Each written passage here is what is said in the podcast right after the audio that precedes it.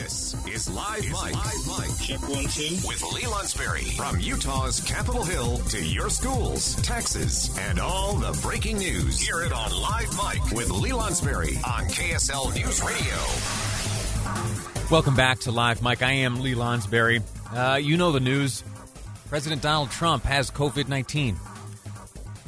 In the early morning hours on the East Coast, he sent out the tweet letting it be known that he and First Lady uh, Melania, First Lady Melania Trump had tested uh, positive for the coronavirus. Not long after, there was a, a memo addressed to Kayleigh McEnany, drafted by the president's physician, informing uh, Miss McEnany that, in fact, the president had uh, tested positive, confirming that tweet from the president, and also informing her that the work of the president would go on and that uh, you know the leader of the free world would remain at the helm, that he was uh, capable and uh, ready and intending to make all the adjustments necessary to continue in his leadership role uh, as President of the United States while also observing any of the protocols which are now in place to keep him uh, and those around him safe, including his wife, First Lady Melania Trump.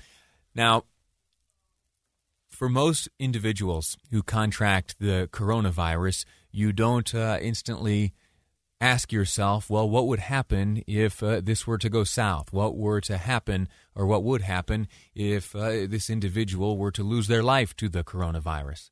Uh, but we are talking about the leader of the free world. We are talking about the president of the United States. And uh, in many estimations, as uh, goes the United States, uh, so goes the world. And so, understanding that in the you know in the unfortunate circumstances uh, that the president should pass away, and specifically in this time, an election time, understanding what happens procedurally is is very important. And I believe can provide comfort to those who, like myself, uh, you know, hear news like this and and worry and wonder, okay, what what happens next? Who, who's in control? Uh, to help us understand uh, procedurally what would happen in government and specifically in this election, I've invited to the program Derek Brown, chairman of the Utah Republican Party. He joins me on the line now. Mr. Brown, how are you?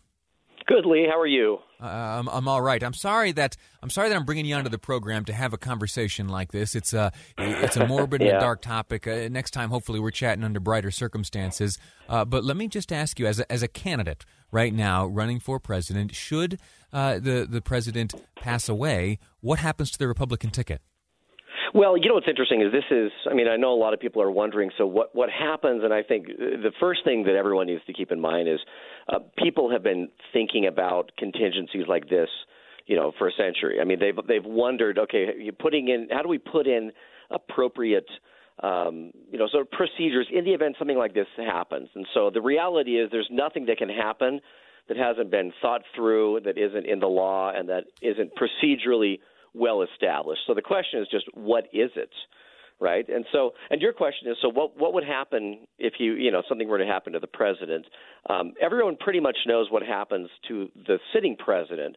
But your question, Lee, really is what happens to the candidate, right? Yeah, what happens we'll to get the party to, and that sort of thing? We'll get to line of succession in, in, just a moment. But yeah, walk us through walk us through right now at this stage of uh, a presidential election. If uh, the party were to lose uh, the top of its ticket, if the president were to pass away, uh, what, what would happen? Well, then it goes back to the party itself, and then the party would select the person to replace them. The way it works, um, and I can't speak for the Democrat Party, but in the Republican Party, we have what's called delegates, and every state has allocated a number of delegates. In Utah, we happen to have 40, so that's our number. And the, the equivalent of those 40 votes would be cast by the members of the RNC. So every state and then six uh, six territories have three people who are the members of the RNC. So, for instance, here in Utah, I'm one of them. I'm one of the three. And then we have two other individuals, Bruce Hough and Anne Marie Lampropoulos, who are the other two. So the three of us, along with the other 165 individuals, would get together. We would make that decision. We'd cast the votes for the individual that we all agreed on, or, or you know, that to see who would win, and it would be decided by the party. And then the even though the the president in theory wouldn't be on the ballot because there isn't time obviously to get right. someone on the ballot anymore. A lot of ballots have gone out already. Um, but but that's that's how the the process would would you know sort of roll out. And that can take place. That meeting of the 135 of you and the decision made by that group, uh, that could take place at any time before election day. And in, theory, I guess it could also take place after election day as well. Um, we had actually the the convention, the Republican convention that we had um, in person. There was an in person component just a few weeks ago, obviously, um, and that was the the only sort of in in person meeting that we had. And that meeting was comprised primarily of the 168 of us. And so, so we've done it before. Um, we would simply do it again, and there would be a vote. And and then the real question is, who would we choose, right? Do you have an answer? What do you think? Yeah.